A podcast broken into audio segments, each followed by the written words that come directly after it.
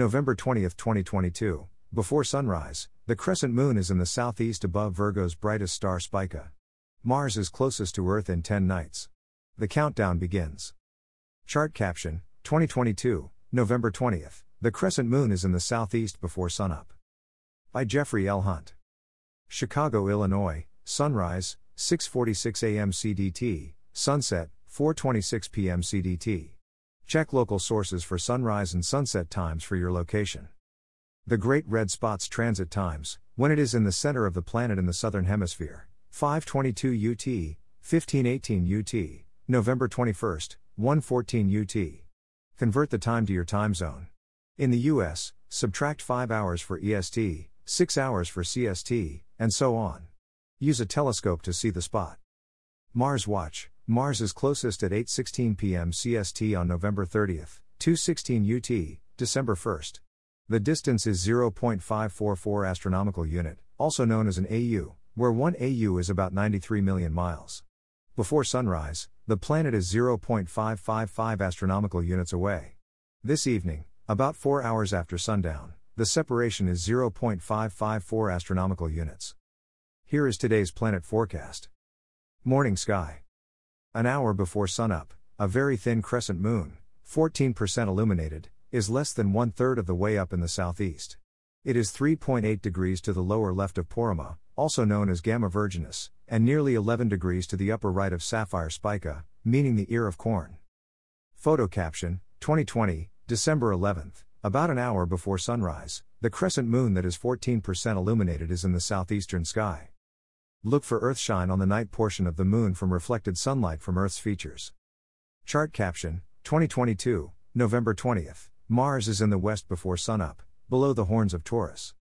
At this hour, Mars is less than one third of the way up in the western sky.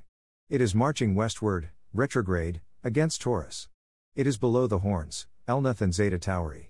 As noted above, Earth is closing in on Mars and the two are closest on November 30th. Mars continues to retrograde through its opposition on December 7 until January 12, 2023. Retrograde is an illusion from Earth overtaking and passing Mars. During the next several oppositions of Mars, the closest approaches are getting farther away. Mars is over 40% farther away than it was when the planet was near its closest to the Sun, a so called perihelic opposition, in 2018. Consequently, the planet is proportionately smaller through a telescopic eyepiece. While the planet is not as large through a telescope as you might think, it's time to convince your neighborhood sky watcher to set up their telescope to show you Mars, Jupiter, and Saturn, while the red planet is near its closest to Earth. You get a clearer look at Mars when it is higher in the sky later during the evening. Evening Sky. Chart caption 2022, November 20th. Jupiter and Saturn are easily seen after sundown. Venus and Mercury are slowly entering the evening sky. Speedy Mercury is beginning to catch Venus. It sets 16 minutes after sundown, while Venus follows 7 minutes later. As the sky darkens after sundown, bright Jupiter is over one third of the way up in the southeast. It is nearing the end of its retrograde in front of a dim Pisces star field. Saturn is southward, moving eastward in Capricornus near Deneb Algedi and Nashira. Photo caption This striking view of Jupiter's great red spot and turbulent southern hemisphere was captured by NASA's Juno spacecraft as it performed a close pass of the gas giant planet. NASA photo.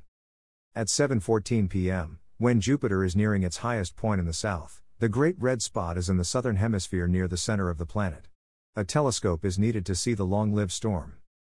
Chart caption: 2022, November 20th. 4 hours after sundown, Mars is in the eastern sky.